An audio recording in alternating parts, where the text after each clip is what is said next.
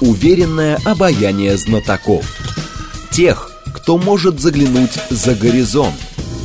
Они знают точные цифры и могут просчитать завтрашний день. Умные парни вновь и вновь выходят в прямой эфир, чтобы многое нам объяснить. Программа предназначена для лиц старше 16 лет.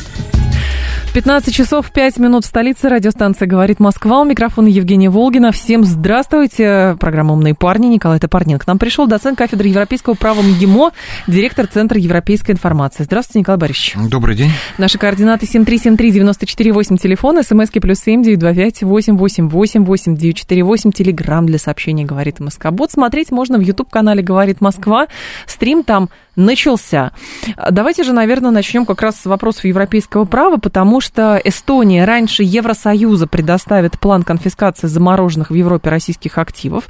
Документ планирует подготовить к концу января. Блумберг об этом пишет. Еврокомиссия а, разработает соглашение для Евросоюза о том, как распорядиться деньгами граждан России и а, вот этими тремя миллиардами евро из резервов Центрального банка. А возникает, конечно, вопрос, что заморозить это не значит а, забрать. Но э, была Генеральная Ассамблея ООН в конце прошлого года, э, которая принимала решение, рекомендовала, точнее, действительно там использовать деньги, выплатить и так далее. Но сам механизм того, как эти деньги забрать, он не проработан. Возникает ли сейчас э, вопрос действительно в том, а нужен ли этот механизм, если они заморозили, они могут этим воспользоваться. Ну, как-то так получается, если уже не пользуются этими деньгами. Нет, они этими деньгами, конечно же, не пользуются. Действительно, они э, как находились на счетах, как правило, Центрального банка той или иной страны, так они там и находятся. Другое дело, что Российская Федерация потеряла к ним доступ к этим деньгам, она их не может ни отправить никуда, ни забрать, ни поменять и так далее и тому подобное. Поэтому и такой термин, может, не совсем юридический, замороженные активы, но он, тем не менее, очень точно отражает ситуацию. Угу. Знаете как, это, в общем, такой э, весьма новый и такой весьма эксклюзивный прецедент, потому что в практике, ну, во всяком случае, Европейского Союза э, такого не было. Да, и были случаи, когда замораживались деньги каких-то там африканских лидеров, которые очень взорвались там, да, и вместо руководства страны просто грабили свое население. Там были случаи, э, ну, какие-то тоже такие вот авторитарные режимы, помнится, вот э, в, э, в Афганистане это было, ну, еще там 70-е годы прошлого столетия в Пакистане, э, в Иране, когда просто замораживались средства в той или иной стране, в США. Чаще всего, тогда еще Евросоюз этим не занимался, да и евровалюты тогда не было, вот они замораживали счета определенных таких вот авторитарных деятелей, и потом, когда этих деятелей смещали, приходила новая власть, они эти деньги размораживали, государство имело возможность пользоваться новой ага. власти, да, да. Но не было таких вот случаев, что можно было действительно в чистом виде самостоятельно конфисковать и потом куда-то эти деньги перенаправить. Это уже другой вопрос, куда их перенаправлять, ну вот сам механизм. И поэтому, когда вот вдруг такая ситуация сейчас возникла, когда эти деньги попали под санкции, вот стал вопрос, а как же э, эти деньги можно использовать? Выяснилось, что у Евросоюза с юридической э, точки зрения нет э, соответствующего механизма, а, чтобы это можно было реализовать на практике. Ну, все-таки Евросоюз это пространство Э, права, законности, демократии, да, там, как во всяком случае они себя... Декларируют. Э, ну, называют, да, там, и действительно все таки такие принципы там действуют, нельзя это отрицать. Поэтому вот так вот просто распоряжением каких-то политиков, там, руководства ЕС взять и куда-то перенаправить эти деньги невозможно невозможно. Ну и, э, с другой стороны, пока вот все это остается в таком подвешенном состоянии, пока э, никто э, не предложил никаких вот идей или механизмов, как это реализовать на практике. Мне ну, казалось, ну, кто-то вот должен быть застрельщиком, понимаете, как они говорят. Ну, ну вот прибалтийские страны... Это известные, они, известные застрельщики. Да, они известные застрельщики по отношению к России. И Литва, и Латвия, и Эстония всегда вот бегут впереди там Брюсселя, как я говорю. Угу. Ну, вот в данном случае руководство правительство Эстонии подтвердило как раз вот эту вот э, мысль о том, что они впереди, и вот они решили, раз в Брюсселе не происходит каких-то То есть, получается, у них действий, план есть, а Брюссель этого плана не видит просто? ну, Или это политические Вы знаете, я думаю, что нет. Урсула фон дер Ляйен, глава Еврокомиссии, говорила где-то в сентябре, в октябре, что надо действительно продумать механизм, что Еврокомиссия берется этот механизм разработать в ближайшие месяцы, до- до- вплоть до, до Нового года. Ну, как мы видим, Новый год наступил, механизм в Брюсселе не разработали, и пока так работа, знаете, она, может быть, и ведется кулуарно, но очень мало попадает информации в публичное пространство. Есть опасения, скорее всего, я думаю, во многом они связаны, то есть э, с перспективами а, того, насколько это может снизить доверие вообще к инструментам европейским, в целом западным, финансовым инструментам со стороны других, потому Абсолютно что Китай... верно, Евгений, а- абсолютно верно вы говорите. арабы, это, это очень да. большая опасность, потому что ну, тогда и некоторые другие страны, которые сегодня держат деньги в ЕС, они могут так подспудно думать, ага, вот... Китай, а, залив Ну, типа весь, Китай, да. там Индия, залив, совершенно верно. Вот как-никак евро валюта достойная, уважаемая, это конвертируемая валюта мировая, поэтому многие государства держат э, и в ней достаточно крупные активы. Вот. Но если вдруг вот появится такой механизм, который позволит под тем или иным предлогом, при тех или иных обстоятельствах эти деньги изымать, конфисковывать и направлять какие-то другие нужды, конечно, уровень доверия, наверное, э, к денежной системе и в целом к Евросоюзу вот в этом плане упадет. И тогда государства будут думать, ага, а где э, безопаснее? А может быть, в США безопаснее. В США как раз, знаете, там такие разговоры не ведутся. Вот, как ни странно. Да, пока вообще даже там, не знаю, там, по-моему, активы э, России в свое время э, ну, значительно понизила а, свои активы э, в США. Я помню, что последнее упоминание Центробанком об активах России в США говорило о том, что там порядка всего 4 миллиардов долларов. Возможно, даже вообще там ничего не осталось. Это Сейчас ФНБ там меняет свою формулу, да. ну, нет, я имею в виду то, что находилось на территории США, а не у нас. Вот. э, То есть 4 миллиарда, но это не 300 миллиардов, согласитесь. да? Конечно. Вот. И, возможно, может быть, даже эти 4 миллиарда сумели тоже куда-то перевести, так сказать, просто... Там же половину этих денег еще найти не могут толком, где она находится. Совершенно верно, да. Но в любом случае России, конечно, не очень комфортно, потому что у нее сложный доступ к этим деньгам, и ничего она с ними сделать не может. Вроде как они есть, вот там 300 миллиардов, это большая сумма на самом деле. Конечно. Это очень большая сумма. Но эти деньги не забрать, не потратить, не поменять на что-то, Но не вы- вложить куда-то мы не можем. Но вы сами, как специалист все-таки по европейскому как раз праву, видите в том, что а, европейское право довольно серьезно трясет, потому что когда это все декларировалось как значит, неприкасаемость частной собственности, защита денег и прочее, прочее, это было а, таким механизмом заманивания и привлечения инвестиций со всего мира, потому что там с этими деньгами у вас точно ничего не случится. Потом случается прецедент, плюс там каким-то, значит, этим богатым людям э, морозят счета, они даже не могут уборщицу оплатить. И все, и возникает вопрос. Слушайте, ну если с ними так можно, так, наверное, и с нами тоже так можно. Думают остальные. Европейцев ну, не конечно. беспокоит? Нет, конечно. Ну, европейцев, наверное, это вряд ли беспокоит, потому что они, как граждане э, Европейского Союза, они, у них несколько другой механизм и правовой статус. Да, и на, на Я про страже их- политиков А, скорее вы про говорю. политиков, про да? политиков, конечно, не про общественность. Да, да. Ну, э, как я уже сказал, э, действительно такая ситуация не очень комфортная. Не очень комфортная, потому что действительно Евросоюз может э, отпилить сук, ну, один из суков, на котором он сам находится, да, вот, и, в первую очередь, это соблюдение и банковской тайны, и защита вкладов, депозитов, охрана денег, невозможность изъять э, частную собственность только как по решению суда и так далее и тому подобное. Там есть несколько таких постулатов, которые как раз и формируют вот такой вот имидж э, Евро- Европейского Союза как надежного партнера. Почему в свое время, в том числе и россияне, если куда-то и переводили деньги, то, ну, в первую очередь, э, в ЕС страны Европейского Союза. Во-первых, валюта евро очень устойчивая, очень серьезная валюта, конвертируемая, да, во-вторых, вот такой режим, а, который фактически говорил о том, что вот вы храните деньги как в холодильнике, я так условно называю это, да, то есть там никто не сможет их оттуда забрать. Да, там невысокие ставки, да, там вы вряд ли можете заработать, потому что в свое время он ставка ключевая Центрального банка Европейского была 0,025%, то есть практически равнялась нулю.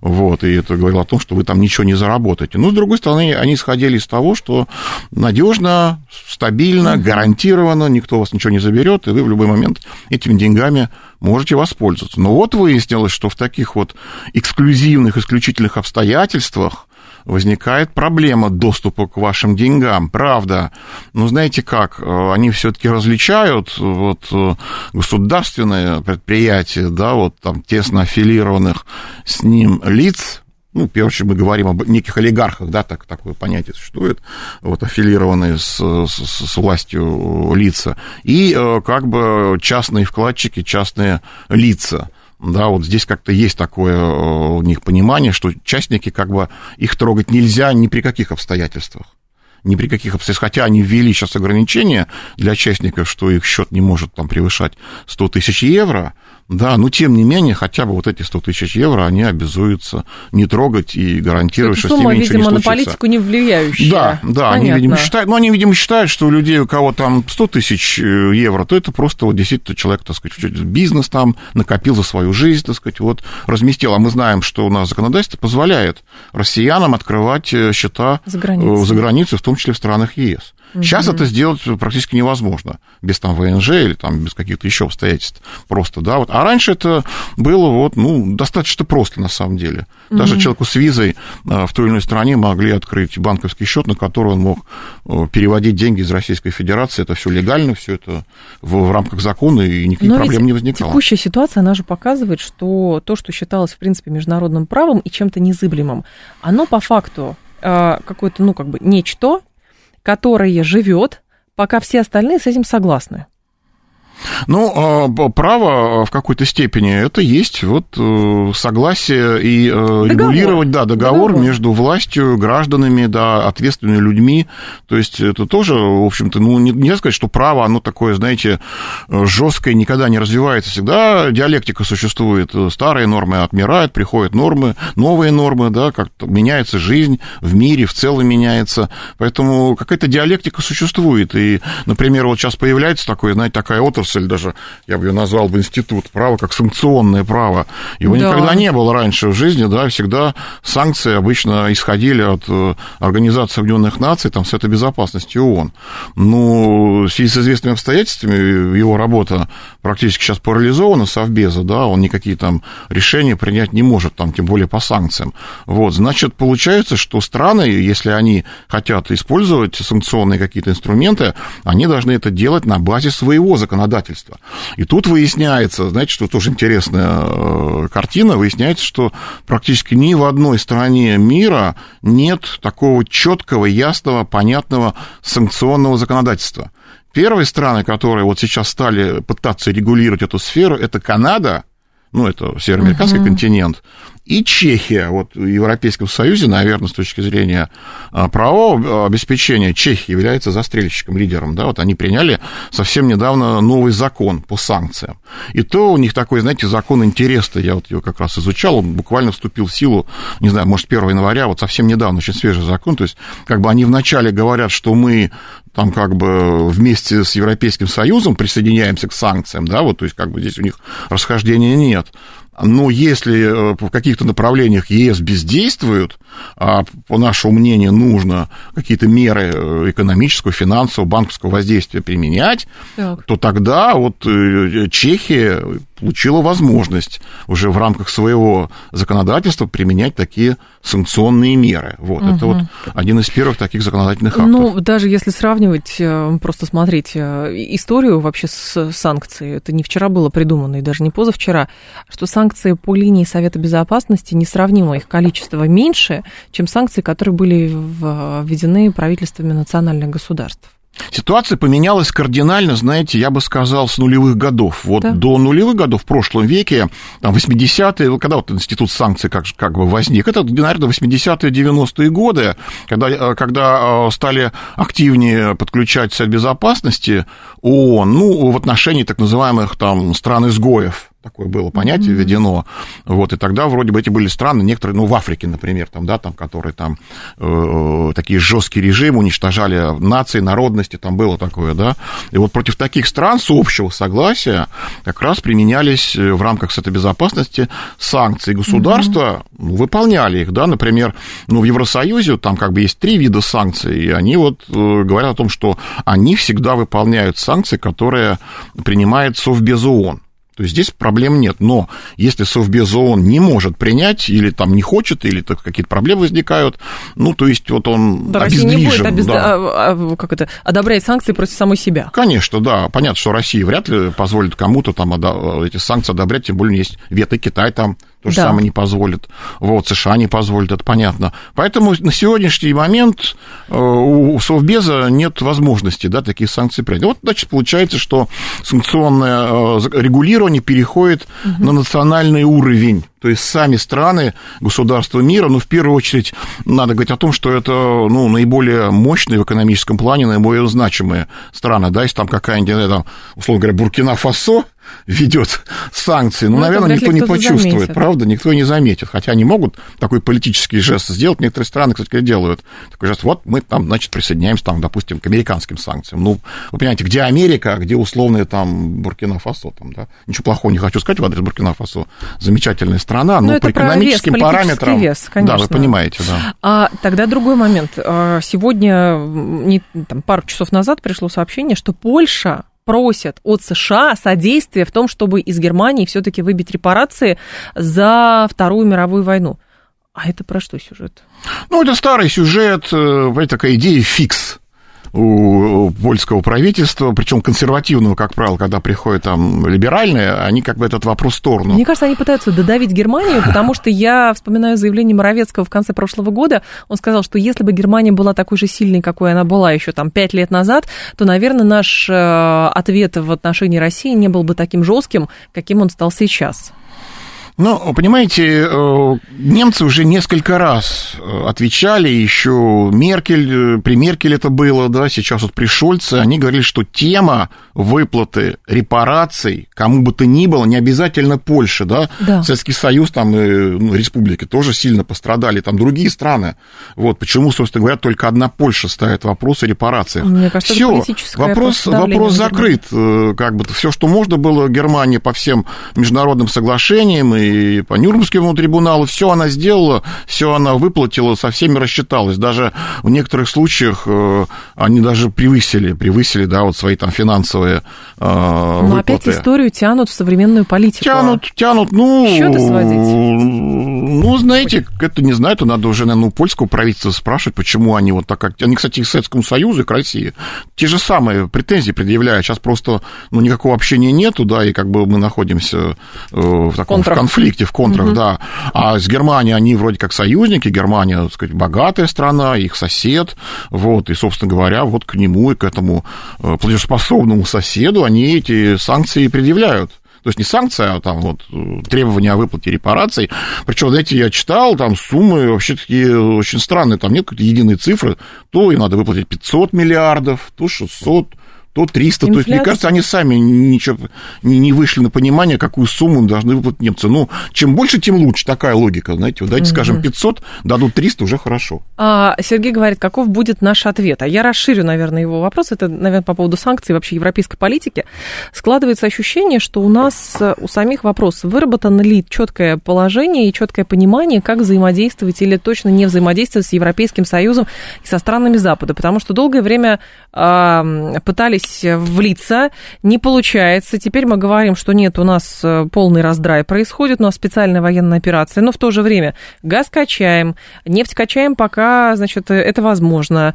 Пытаемся продаем, не только продаем, качаем, но и продаем. Я имею в виду, да, прокачиваем, да, продаем. Да. А там нефтепродукты тоже. Соответственно, санкции жесткие против них, там, я не знаю, запретить вывоз урана, там еще поставки титана и прочее, прочее. Мы этого не ввозим. И получается, как в том и про рыбу заворачиваем. А ну, та, вот... с той стороны, ты, прошу прощения, взаим... А, борьба происходит тотальная, то есть там тотальная объявлена а, борьба с Российской Федерацией, а у нас вроде нет. Но а, вот в этом проявляется определенная такая двойственность э, ситуации. Действительно, кажется, что мы сейчас в таком находимся очень жестком противостоянии. Хорошо, пока еще оно не военное. Мы такое, говорим, да, что вот. мы воюем с, с странами НАТО. Ну, вот мы говорим, все-таки мы так образно говорим, да, мы на самом деле э, с ними не воюем. Знаете, вот в свое время была холодная война, да, вот да. это 60-е, 70-е годы, потом ее прекратили. Ну, вот сейчас нечто похожее на очень такую горячую фазу холодной войны. Холодная война 2.0, но очень такой радикальной фазе, я бы так это сказал. Потому что такого никогда не было даже с Советским Союзом.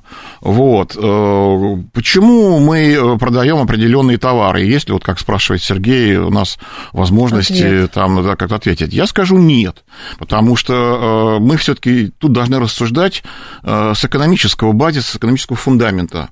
А а с экономического фундамента, если мы рассуждаем, то Нам наша... нужны деньги. Совершенно верно. Наша экономика в 10, нет, даже больше, в 20 раз меньше, чем американская экономика. Наша экономика меньше там в 12 раз, чем экономика Европейского Союза. И так можно перечислять, да? Вот. И э, можно еще задать вопрос, откуда нам брать деньги, потому что, откровенно говоря, мы мало очень производим экспорт, экспортоориентированной продукции. Вся продукция, которая сегодня производится в России, она идет на внутренний рынок.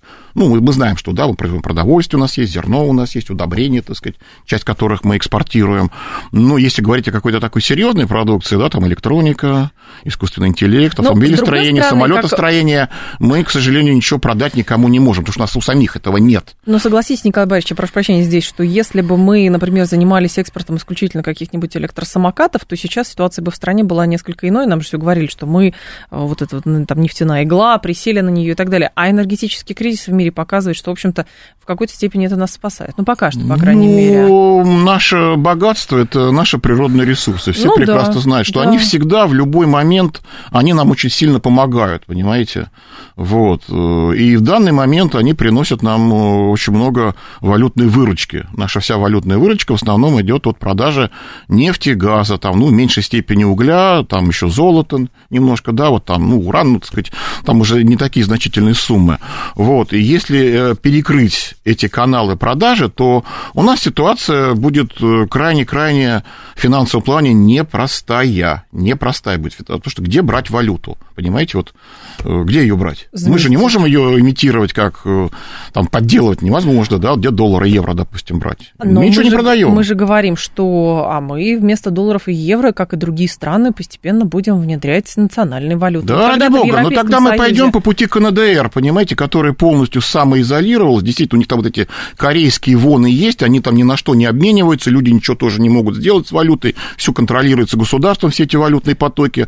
Ну, Ну, а Северная Корея которые- как-то живет жить, правда? Значит, Нет. мы тоже выживем, Ну ладно, что Северная вы, мне Корея. кажется, сразу с Северной Нет, Кореей ну просто я привожу такой пример самый понятный, чтобы вот уважаемым слушателям картина была ясна, да, там не, не надо марсиан вспоминать или что кого-то. Не, ну те же самые саудиты, которые тоже говорят, что мы лучше в национальной валюте постепенно будем снижать долю доллара, это же не про а, как раз то, что стремление Саудовской Аравии сделаться Северной Кореей, это про стремление, наверное, себя отчасти обезопасить. Все- Нет, извините, ну, Евгений, сам не соглашусь. У нас э, Саудовская Аравия – это одна из самых таких динамично развивающихся стран. Это сейчас, можно сказать, некий такой мировой валютный хаб в том числе. Ну, это правда, да. Да, они ни, ни от кого не закрываются, да, они хотят усилить э, влияние своей валюты, и авто, ну, они имеют возможность, они одни из крупнейших экспортеров нефти. Мгм. Представляете, какие они э, получают э, доходы Конечно, от продажи, да, это конечно. одна из главных стран ОПЕК. Поэтому у них есть очень много, знаете, так в кавычках скажу, лишних денег.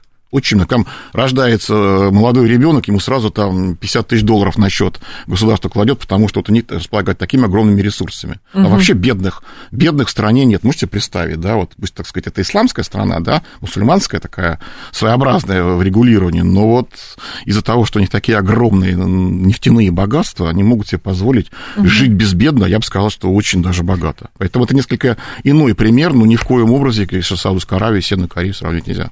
А, санкции это ограничение, любое ограничение принимает суд. Разве не так, говорит э, Адам?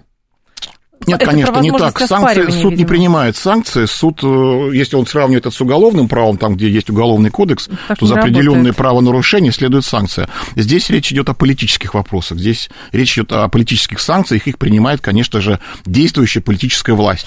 Вопрос оспаривания в международных инстанциях, которые, к- присоединиться в которые мы стремились долгие-долгие годы. Это все бесполезно? Нет, не бесполезно. Я считаю, что механизм такой будет принят когда-то, да, вот введение санкций в ЕС, то будет возможность подавать санкции в э, Люксембургский суд, высший суд Европейского Союза. Кстати говоря, вот наши многие олигархи, которые попали в санкционные списки, они уже подали туда иски. Знаете, там число наших исков уже за несколько сотен перевалило. То есть, как бы возможность есть. И, кстати говоря, ну, в редких случаях, но тем не менее удается выйти из санкционных списков, если их туда внесли ошибочно. И суд как раз Ошибочно. решает этот вопрос. Или же человек решает. э, решил как-то очень плотно сотрудничать, тоже вопрос. Ну, Тоже это другой вопрос. Я просто этого. говорю о, о юридической практике, что есть такая возможность. Есть. Да. Николай Топорнин с нами, доцент кафедры европейского права МГИМО, директор Центра европейской информации. Новости продолжим. Уверенное обаяние знатоков. Тех, кто может заглянуть за горизонт. Они знают точные цифры и могут просчитать завтрашний день. Умные парни. 15.37 столица, программа «Умные парни». Мы продолжаем. Николай Топорнин с нами, доцент кафедры европейского права МГИМО, директор Центра европейской информации. У микрофона Евгения Волгина. А, Пожалуйста, ваши вопросы задавайте. Многие сейчас говорят, что старый миропорядок все, ему пришел конец. Вот, мы в каком-то сейчас безвремени живем, и, соответственно, новый миропорядок, он формируется. И во многом он будет зависеть от того, что происходит на Украине. Вы видите здесь прямую связку? Ну да, конечно, вот э, тот миропорядок, который основывался на известных по- Потсдамско-Ялтинских договоренностях еще времен Второй мировой войны, конечно, он сейчас практически уже не действует. Да, наверное, вот первым таким звоночком э, прозвучал это распад Советского Югос- а. Союза, потому что все-таки он был таким вот два кита было США и Советский Союз, которые уравновешивали эту систему, когда Советский Союз распался, как бы вот один кит так сказать, куда-то там утонул, что ли, пра- правильно сказать, да, вот. Но появился, появился Россия, такой маленький китеночек, э, который одно время, так сказать, пытался там плыть вместе с американцами, да, и с западными партнерами, но потом появились вот эти вот такие принципиальные расхождения, э, которые, ну, это 2008 год, наверное, знаменитая Мюнхенская речь президента Путина. 2007, по-моему. 2008. Ну, вы можете Ну, проверить. да-да-да. Ну, я Мгм. что скажу. Ну да, это не столь важно. 15-16 лет назад это было достаточно да- давно. Вот. И вот с тех пор э, наметился такой Седьмой, раскол. да. Седьмой, да, Седьмой. вы правы были. Вот. Наметился раскол который все больше и больше возрастал, и в 2014 году он уже э, наметился такой, как же такой, не просто раскольчик, а уже такой большой раскол, ну и вот эти события, последующие 24 февраля 2022 года, конечно, они привели э, к полному такому сепарированию да, России от э, западного сообщества, я бы так сказал, да, потому что все-таки весь мир это не только западное сообщество, да, но это и масса других стран, всего там, насколько Где порядка- людей даже больше да, живет. конечно. Ну, понимаете, вот больше людей живет, я бы не стал бы на этом акцентировать внимание, потому что у нас есть две страны в мире, э, у которых живет э, больше населения, чем практически во всем остальном И мире. они это довольно Китай, это успешно Индия. развиваются. Почему ну, да, нет? Да, они довольно успешно развиваются, совершенно верно. Вот, ну, есть Они определенная специфика, понимаете, когда в Конечно. стране очень много населения, у вас очень много рабочих рук, у вас очень много возможностей, да, для, для самореализации, я бы так сказал. Вот, и э, у вас рабочая сила очень дешевая. Да, то есть вы знаете, что и в Индии, и в, и в Китае зарплаты, прямо скажем, не ахти какие высокие. Да, то есть, Смотря в каком поэтому- секторе, не готовы ну, ну все этом. равно вы посмотрите, да, что и западные компании, американские компании, они с удовольствием размещают свои производства как в Индии, так и в Китае, потому что это дешево, ну, было, да, сейчас уже немножко Китай, скажем так, вышел из этой сферы дешево и сердито, теперь там стало тоже не очень дешево, но рабочая сила об- обучена, как бы ее много, дефицита нет, работать они умеют, это надо признать, особенно китайцы, и выпускают продукцию хорошего качества, да, то есть качество достаточно высокое. Поэтому всех все устраивает, рабочая сила есть, ресурсы у них тоже есть, вот, деньги у них теперь тоже появились, они тоже ко- кое-что могут и сами организовать, приходят туда западные инвесторы, площадки тоже для них подготовлены, то есть все работает очень неплохо. Все довольны, все получают свой кусок пирога, там какую-то прибыль, дивиденды, да, поэтому всем это нравится. Я, кстати говоря, всегда спрашивал, задавал вопросы наших там уважаемых политиков, депутатов, министров, когда была такая возможность. А почему же российский капитал не идет ни в Китай, ни в Индию? Ну вот Евгения, ну, могу даже вас спросить, может быть, вы знаете ответ, вы много что ну, знаете. Ну, вот вопрос, да, у нас дружеские отношения с Китаем, понимаете, стратегические отношения. У нас великолепные государственные отношения на протяжении многих десятилетий с Индией. Нет, ну, во-первых, мы были ассоциированы с западным миром все таки ну, почему? Мы всегда и на Востоке вели свою политику. Советский Союз, помните, как он с Индией взаимодействовал. А зачем мы сейчас все яйца в одну корзину турецкую складываем? А это другой вопрос. Потому что нету выбора. Нету выбора, да, у нас, к сожалению, Или на западном ищем. направлении у нас единственный выбора. хаб остался Турция. Это окно вот западный мир. Турция сама себя так позиционирует, и мы с этим вроде бы согласны. Хотя в той же мере говорят, что у нас очень много, например, специалистов по Турции, но вообще не слышно там специалистов по тому же самому а, Ирану. Хотя Иран э, к Российской Федерации настроен, как говорят, более понятно для нас, нежели чем та же самая Турция. Знаете, нам а, надо как-то вот, э, если сотрудничать, то иметь в виду наши дивиденды, нашу прибыль. Не просто так взять вот, вот иранцы хорошие, сотрудничают, ну да, сотрудничают замечательно, но надо дать, надо ну, понимать, что они могут нам дать, какую выгоду они могут получить. Вот мне, знаете, я, может быть, выскажу да. свою любовь к Трампу, да, да, мне нравилась его позиция, потому что всегда говорил, что США должны везде и повсюду ну, получать какие-то дивиденды, какую-то прибыль для получали. бизнесменов, для граждан, для компаний, для государства. Да, и это была подчинена вся внешняя политика Соединенных Штатов Америки. Там плохая, хорошая, ну, мы знаем, там провалы были, это можно все обсуждать. Но... А у нас как, давайте дружить. А у нас, да, давайте. у нас какая-то дружба с африканскими странами. Ну, конечно, хорошо. Нет, там ну, Буркина-Фасо, Мали, Сенегал, мы их очень любим, они нас очень любят. Ну, какой выхлоп от этой любви, извините. Нет, подождите, но сейчас э, все таки Никакого ситуация... выхлопа нет. Мы а покупаем у них бананы за ту же валюту. Подождите да. секундочку, но, Николай Борисович, вам на это ответят, что уж сколько в течение 30 лет мы пытались подружиться с Западом, а, не говоря про физических лиц, крупный капитал, который давайте мы вам там скупим, давайте мы вам там отдадим. Давайте просто торговать, и это все линейно, это все понятно. Ни один олигарх, как выясняется, не купил своими миллиардами, заработанными здесь, лояльность со стороны стран Запада. Понимаете, у олигархов, знаете, все деньги с каким-то душком.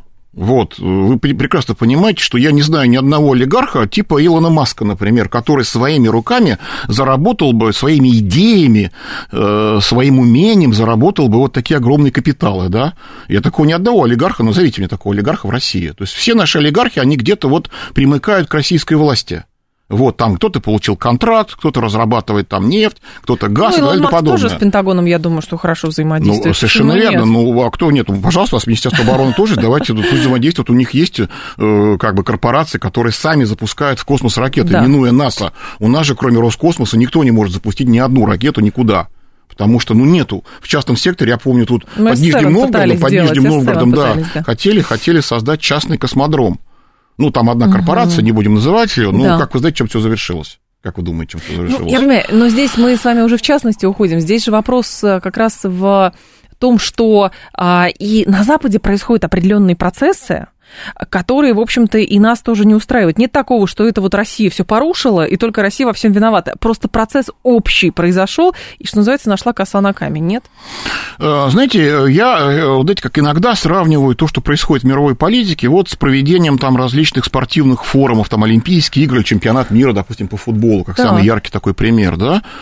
Вас чемпионом никто просто так не сделает, да, за место под солнцем надо уметь надо бороться. биться, бороться, да, и если вы станете чемпионом, ну, вы пройдете, так сказать, испытания, конкуренции в первую очередь. Мировой политики, мировой экономики все то же самое. Так в том-то и дело. Конкуренция. Вот, Китай конкуренция. Китай Доказывайте другим, что вы самостоятельны, самодостаточны, что вы умеете. Если бы наша экономика была бы, ну, там, хорошо, там, Китай там сделал гигантский шаг вперед, но да. кто нам мешал хотя бы сделать, так сказать, шаг, ну, поменьше, да, чтобы мы тоже стали самодостаточными.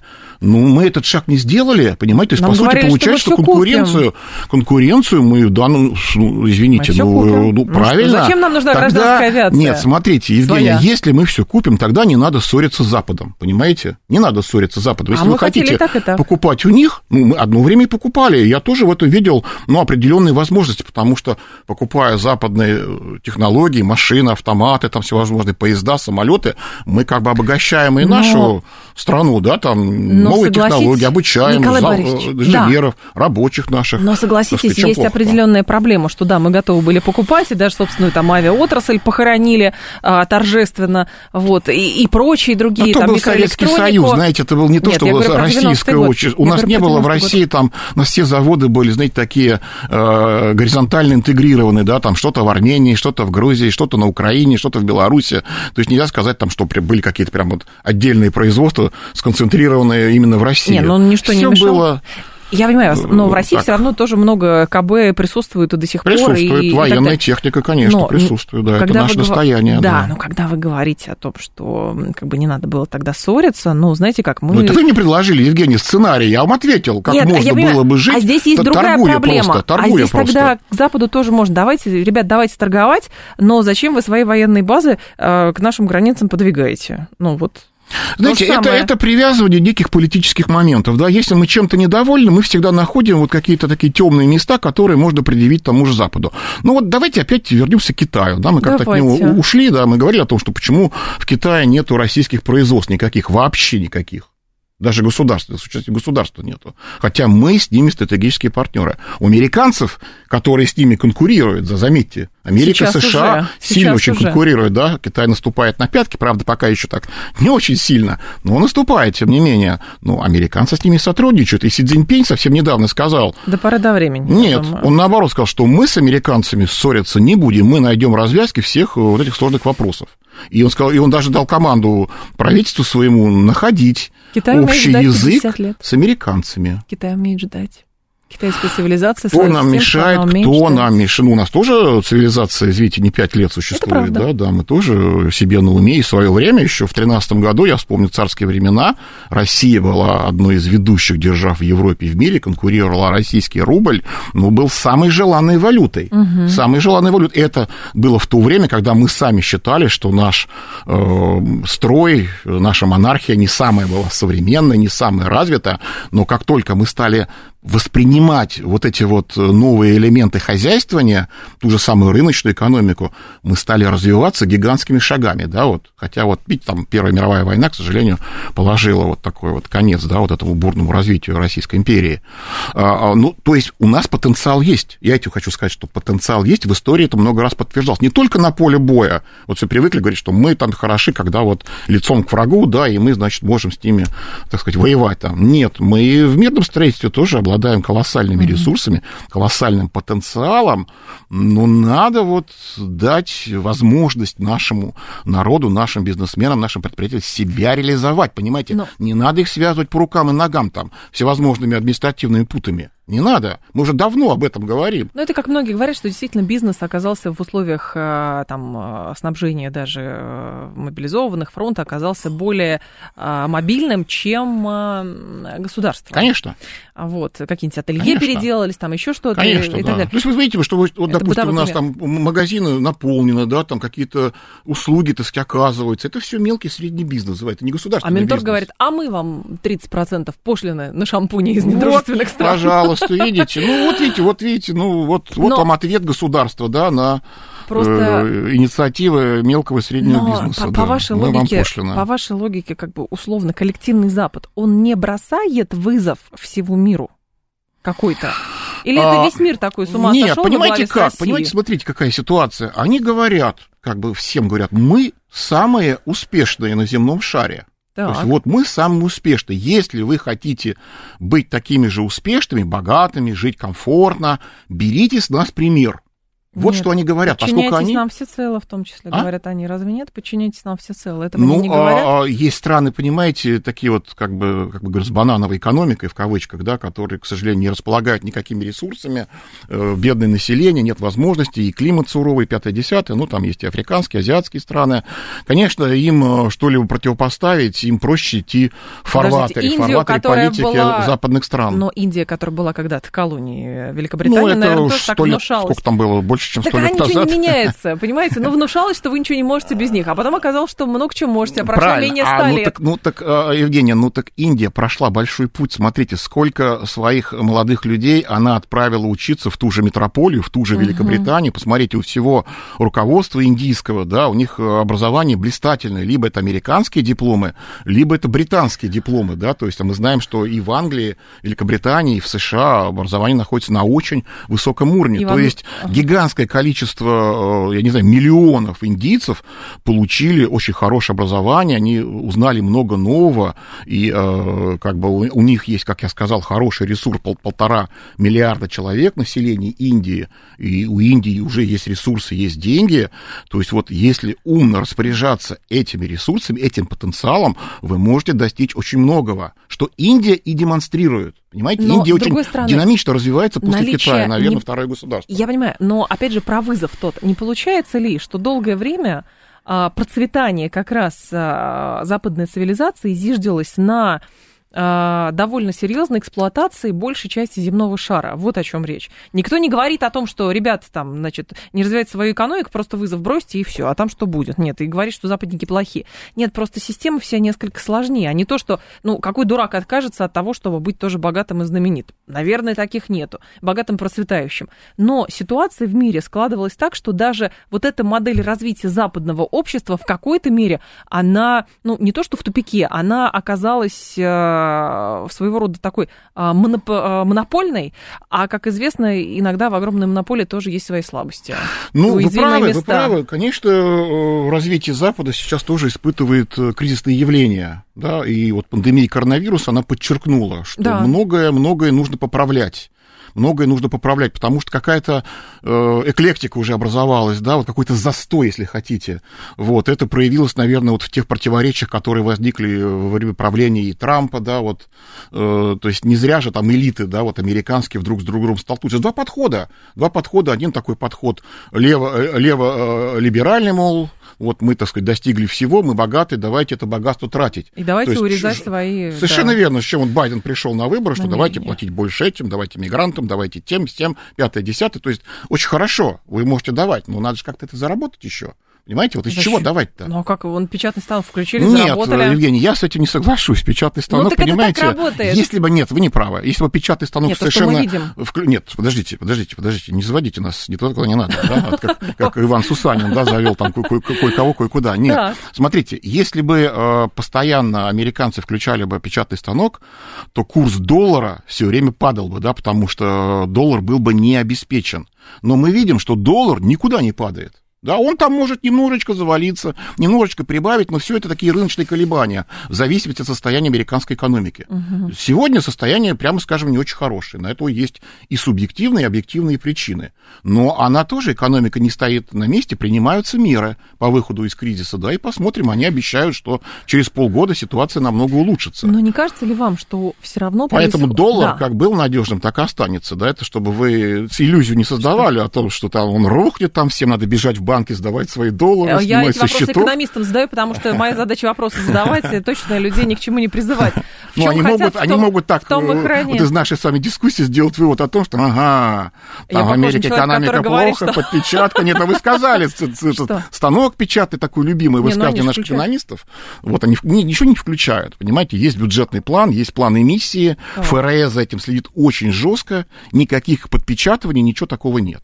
Они, конечно, используют тот факт, что доллар является мировой резервной конвертируемой Да. валютой, Ну, этим все используют. Да, но извините, э, Бреттон-Вудская система возникла же по инициативе американцев, мы подписались, все западные страны тоже подписались, и они долгое время вот этой Конечно, Бреттон-Вудской системой управляли. если хочется быть целиком полностью суверенными, создайте свою систему, Создайте. которая будет я тоже говорю, я тоже, совершенно верно, я тоже всем говорю, ну даже Китай не может такую систему создать, казалось бы, это вторая Пока. экономика мира. Пока. Ну вот, пока, не пока. Это, знаете, это не так-то просто, потому что все-таки юань э, администрированно управляется, да, это не совсем рыночная валюта. Вот я и говорю, что когда наш Центробанк вдруг решил тут совсем недавно 60% э, заложить своих резервов в юань, только в юань, это очень рискованное, очень, очень рискованное, на мой взгляд, действие. Потому что юанем управляет э, централизованное правительство Китая, Да. а не рыночные механизмы, да. И в любой момент, если Китаю будет выгодно, они могут обесценить свою валюту, тогда мы очень много потеряем. Но не получается ли у нас прям сколько, 50 секунд остается, да. а, что во многом снижение зависимости от а, Запада становится важным условием развития для множества государств. Ну, то есть формирование собственного суверенитета. Не то, что раз, разорвать все в пух и прах. Возможно, даже заявления Китая были сейчас, потому что на данном этапе мы еще не готовы, мы движемся плавно, у нас там цивилизация несколько тысяч лет, еще 50 подождем. Знаете, все-таки э, в мире, я вот считаю, наверное, может быть, в философском плане вы правильно да. рассуждаете, да, что все там хотят быть независимыми, сами, сами идти, сами себя обеспечивать всем. Но э, вот в реальной экономике, в реальном мире есть так называемые опорные, опорные страны да, которые вот, ну, являются, что ли, символами определенного развития. Как я уже сказал, это в первую очередь Соединенные Штаты Америки, угу. во вторую очередь это Европейский Союз, то есть те экономики, которые достигли э, серьезных успехов. Э, Китай тоже демонстрирует. Китай сегодня центр притяжения. Индия, как я сказал, да развивается. Все меняется, все меняется, ну, меняется, да, но в этом мире нужно, как я говорил, конкурировать. Вот это для нас главная задача. Мы почему-то как-то от этого слова пытаемся уйти. Мы боимся, что это плохое слово. Давайте да. Дружить. Мы давайте дружить. Я говорю, ну, дружба, дружба, а табачок врозь. Это правда. Николай Топорнин был с нами, доцент кафедры европейского права МГИМО, директор Центра европейской информации. Николай Борисович, спасибо, ждем вас снова. Спасибо Далее вам. рубрика «Провиант». Я с вами прощаюсь до завтра. Всем приятного вечера. Про вкусное, про полезное, про кухню и традиции. Провиант. Гастрономическое представление.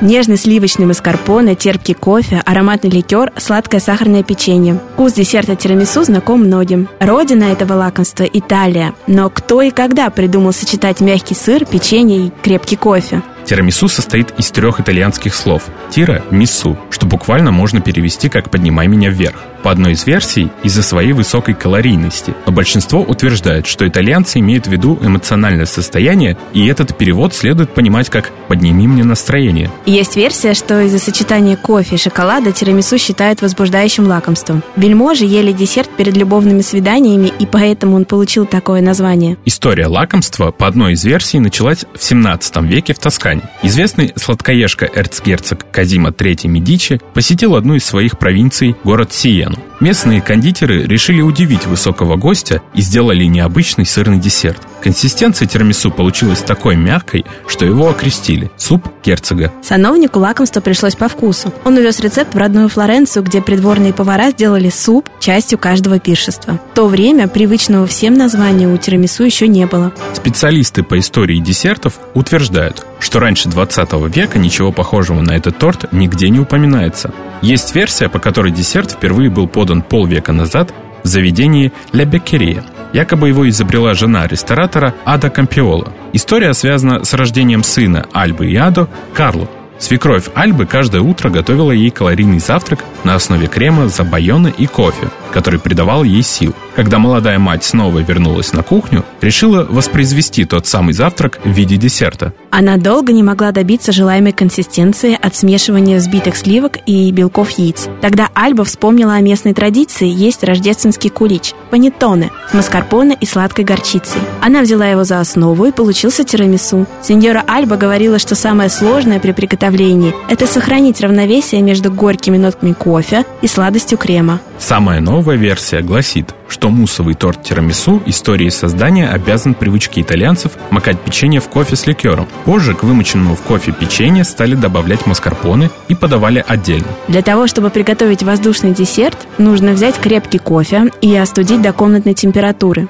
Взбить яичные желтки с сахаром до однородности, чтобы смесь посветлела. Смешайте холодный маскарпоне с яично-сахарной массой и отправьте в холодильник до востребования. Печенье опускайте по одному в кофе. Жидкость не должна течь с бисквитов. Его нужно лишь немного пропитать. Возьмите форму и выкладывайте поочередно слой печенья, слой маскарпоне до тех пор, пока компоненты не закончатся. Последним обязательно должен быть крем. Посыпьте получившийся десерт какао и отправьте в холодильник минимум на 2 часа. Идеальный вариант – выдержать в течение ночи. Приятного аппетита! Провиант!